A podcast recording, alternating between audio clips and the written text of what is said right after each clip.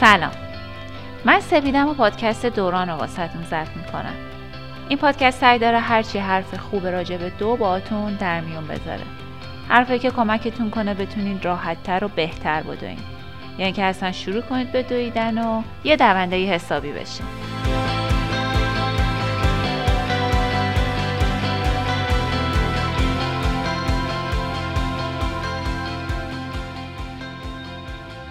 قبل از هر چیزی بگم که اگه علاقه داشتین بیشتر راجع به موضوعی که صحبت می‌کنیم بدونید و بخونید می‌تونید برین توی قسمت توضیحات پادکست که عنوان مقاله ها و اسم نویسنده هاشون رو آوردیم.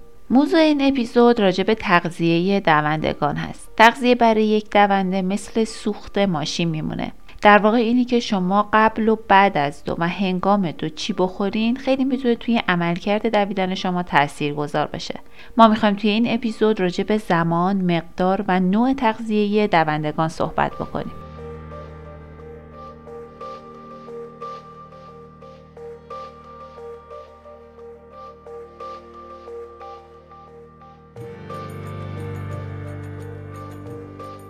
به عنوان مقدمه یه موضوع رو راجع به لاغری و دویدن لازمه که بگم. و آن اینکه دویدن یه ورزش هوازی با کالری سوزی بالا به شمار میاد.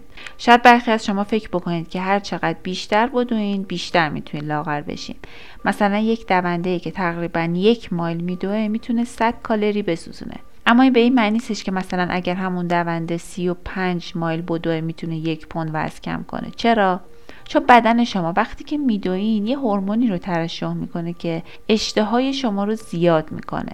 مثلا کسایی که دویدن رو تازه شروع کردن این مقدار ترشح رو بیشتر تجربه می‌کنن. علت اونم اینه که بدن می‌خواد همون وزن قبلی خودش رو حفظ بکنه. حالا شما اگه به دنبال کاهش وزن نیستین که خیلی راحت می‌تونید به این سیگنال ها پاسخ بدین. اما اگر دنبال این هستید که با دویدن وزنتون رو کم بکنید بهتر حواستون به کالری غذاهایی که می‌خورین باشه.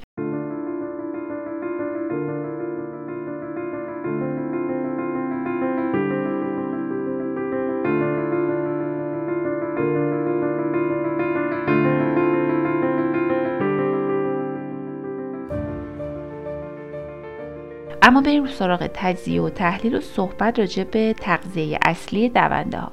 ما واسه دویدن به سوخت احتیاج داریم. همه ما می‌دونیم که اجزای اصلی مواد غذایی به سه دسته تقسیم میشه. کربوهیدرات ها چربی ها و پروتئین مهمترین سوخت عضلات ما از کربوهیدرات ها و چربی ها تأمین میشه. اول از همه می‌خوایم راجع به کربوهیدرات ها صحبت بکنیم. دکتر جکی بول استادی تغذیه در مرکز پزشکی دانشگاه اوهایو میگه که کربوهیدرات ها مثل سوخت جد واسه ماهیچه ها و بدن یک دونده است و خیلی هم می‌تونه انگام دویدن به ما انرژی بده. حالا این کربوهیدرات ها چند دسته دارن که ما با دو دسته اصلی اونها سر و کار داریم. شامل کربوهیدرات های ساده و پیچیده. واسه کربوهیدرات های ساده میشه برنج و نون سفید و قند و شکر و نام برد.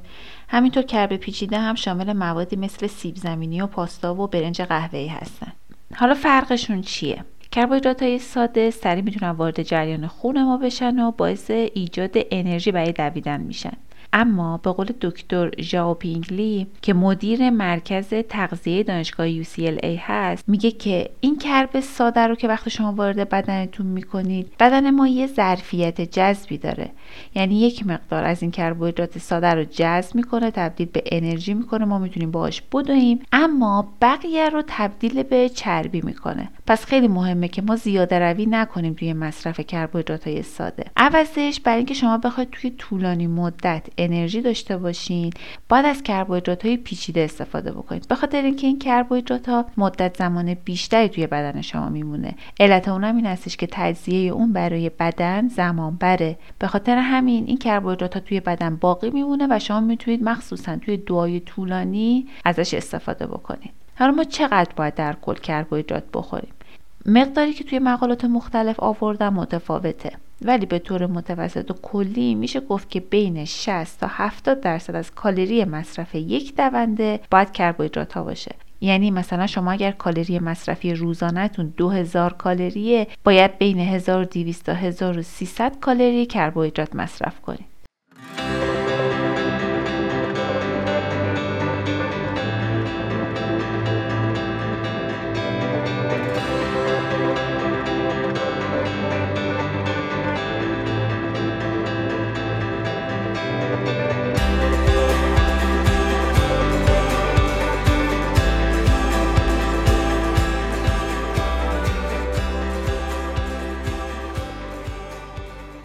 یه ماده دیگه هم که به عنوان انرژی دویدن از اون استفاده می‌کنیم چربیه.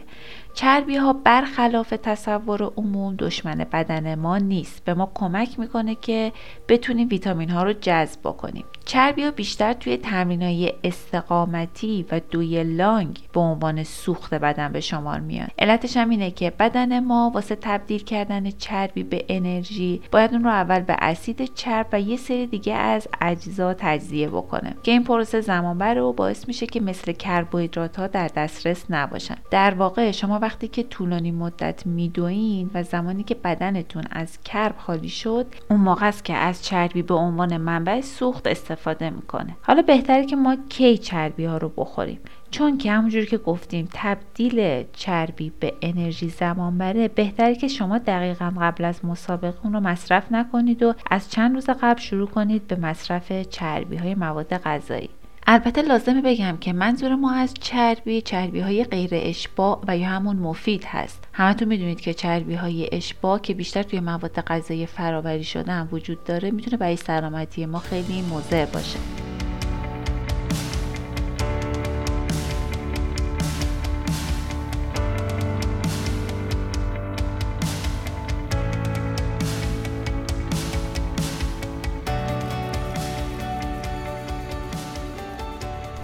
پروتئین. پروتئین یک منبع سوخت نیست اما یک عضله ساز و بازسازی کننده عضله است. یعنی چی؟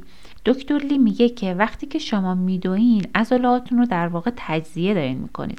حالا پروتئین کمک می‌کنه که شما دوباره اون رو بازسازی کنید. از یه طرف دیگه پروتئین باعث میشه که قند خون شما ثابت نگه داشته بشه و شما احساس سیری کنید. جالب یه جا نوشته بود که به دونده ها معمولا میگن رانگر.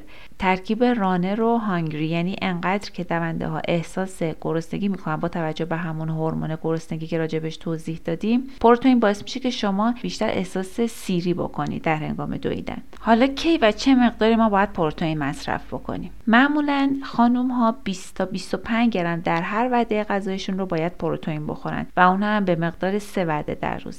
از طرف دیگه هم آقایون هم باید 25 تا 30 گرم اون هم در هر وعده پروتئین داشته باشن. چه زمانی بخوریم؟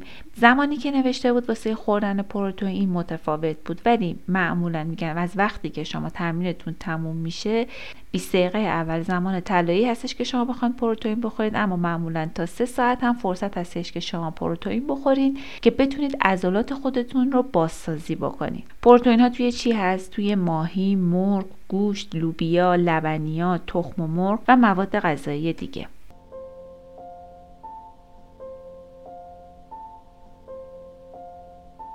We are runners, born to it. I guess you could say we're oddballs. But we share a bond that is forged on the road from failure to triumph and back again. And that makes us the same.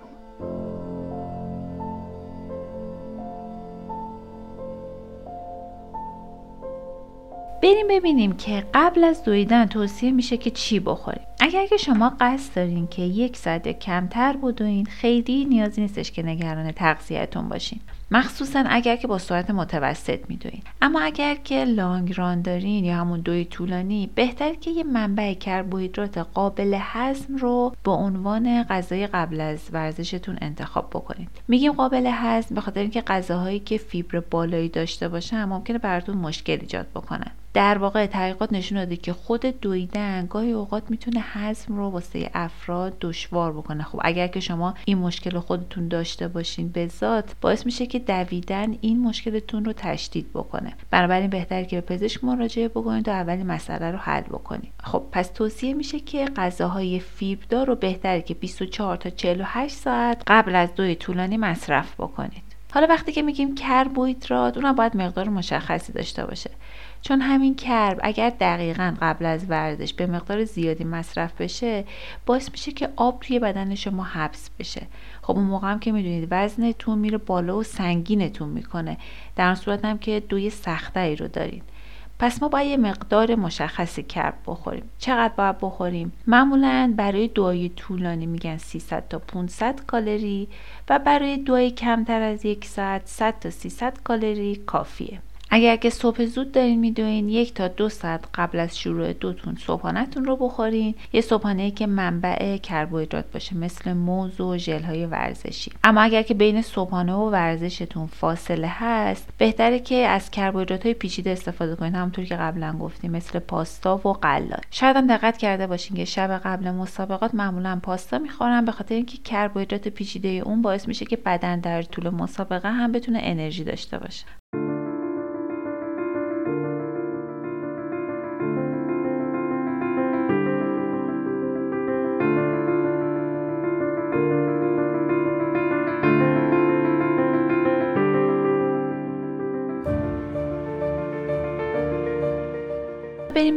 در حین دویدن باید چی بخوریم؟ دوباره اگر که دوی شما کمتر از یک ساعت طول می‌کشه همین که یه بطری آب همراه خودتون داشته باشین کافی. حالا اینی که چقدر ما باید آب بخوریم رو جلوتر راجبش صحبت می‌کنیم. اما اگر که دوتون بیشتر از یک ساعت طول می‌کشه حتما مواد مغذی همراه خودتون داشته باشین. مواد مغذی که سرشار از کربوهیدرات های ساده باشن و بتونن که راحت هضم بشن.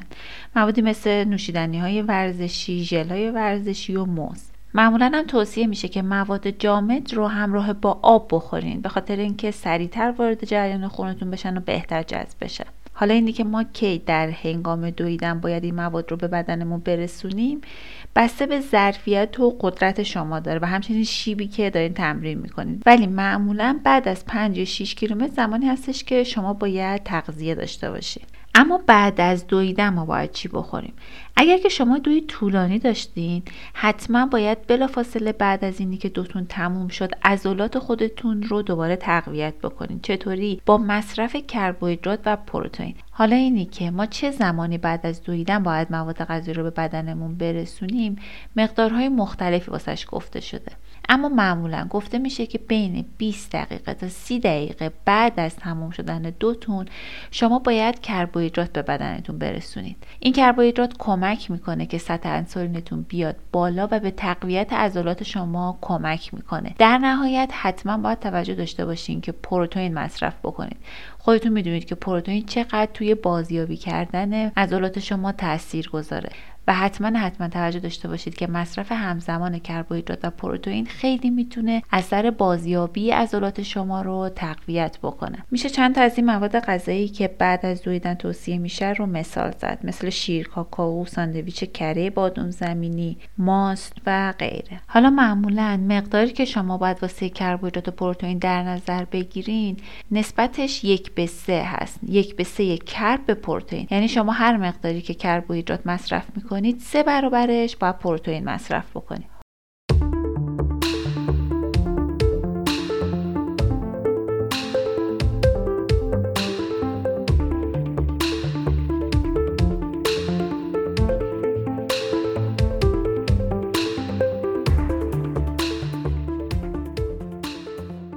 اینجا اومدیم گفتیم که به صورت کلی دوندگان در حین دویدن و قبل و بعدش چه چیزهایی رو باید بخورن. اما در آخر اپیزود می‌خوایم راجع به چند تا موضوع هم که فکر می‌کنم لازمه صحبت بکنیم. یکی از اونها موضوع گیاهخواری و خامگیاهخواری دوندگانه. خیلی از شماها دونده های خیلی حرفه‌ای رو می‌شناسید که گیاهخوار هستن. خب این ثابت می‌کنه پس اینی که میگن اگر دونده باشی نمی‌تونی گیاهخوار باشی کاملا غلطه. اما اگر که کسی می‌خواد گیاهخوار باشه حتما باید مطمئن باشه که در کنار گیاهخواری یک سری از ویتامین ها و مواد معدنی رو برای بدنش تأمین می‌کنه. موادی مثل B12 و آهن که می‌تونیم واسه دوندگان استقامت خیلی خیلی واجبه. حالا اونا رو بعد از مواد غذایی متفاوت تامین بکنه. مواد غذایی مثل سویا آجیل انواع دانه ها حبوبات غلات غنی شده و شیر سویا. و اما موضوع دیگه صحبت در رابطه با میوه و سبزیجات برای دوندگان است. همونجور که می‌دونید میوه و سبزیجات شکل دیگه از کربوهیدرات هستند که ویتامین و مواد معدنی زیادی دارند. از یه طرف دیگه خاصیت آنتی اکسیدانی و ضد التهابی هم دارن که باعث کاهش درد عضلات و محدود کردن صدمات واسه دونده ها میشه. کدوم میوه ها خاصیت ضد التهابی بیشتری دارن؟ موادی مثل توت ها همون زغالخته توت فرنگی تمشک و غیره. و همچنین میوه های دار مثل هلو آلو گیلاس و غیره. اما اینه که ما میوه ها رو کی مصرف بکنیم خیلی اهمیت داره. به خاطر اینکه میوه ها سرشار از فیبرن و هضمشون همونجوری که گفتیم می‌تونن واسه ما هنگام دویدن مشکل ایجاد بکنن. به خاطر همین توصیه میشه که اگر میوه دارید خام مصرف می‌کنید مخصوصا اگه تمرین طولانی دارین بین 24 تا 48 ساعت قبل از شروع تمرینتون میوه رو بخورین. در غیر این صورت اگر که نزدیک تمرینتون هست سعی کنید که این میوه به صورت پخته باشه که هضمش هم واسهتون راحت تر باشه.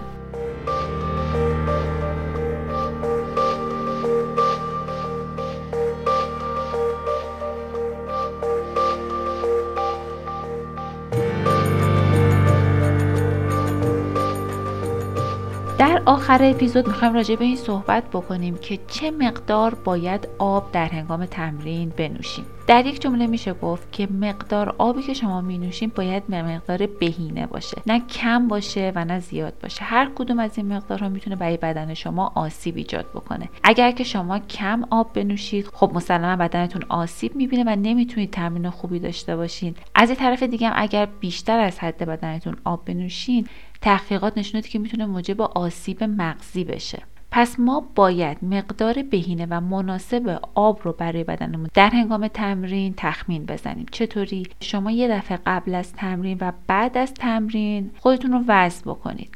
تفاوت وزنتون نشون دهنده اینه که شما چقدر در حین دویدن آب از دست دادین. البته که البته که باید توجه داشته باشین که آب و هوا مسافت و شدت تمرین خیلی می‌تونه توی این مقدار آب تأثیر گذار باشه. پس شما به این وسیله می‌تونید مقدار آب مورد نیاز بدنتون رو برای تمرین های بعدی پیش بینی بکنید. شما باید همون مقدار آب رو بنوشید که بدنتون هیدرات باقی بمونه. یکی از نشونه های کمبود آب بعد از تمرین شما می‌تونه این باشه که اگر که سی دقیقه بعد از تمرین شما آبی رو از بدنتون دفع نکردین این نشون دهنده اینه که بدن شما دچار کم آبی شده. بنابراین میزان تخمین زدن آب مورد نیاز بدنتون از اهمیت خیلی بالایی برخورداره. این مقاله که میخوندم یه نوشیدنی رو پیشنهاد میده که خودتون توی خونه می‌تونید درستش بکنید. ترکیباتش چیه؟ دو فنجون آب یا حالا آب نارگیل اگر در دسترستونه یک دوم قاشق چایخوری نمک چهار قاشق چایخوری عسل یا شکر و همچنین یه برش لیمو نعنا و پرتقال. حالا هر کدوم به سلیقه خودتون واسه مزهدار کردنش می‌تونید به نوشیدنیتون اضافه بکنید.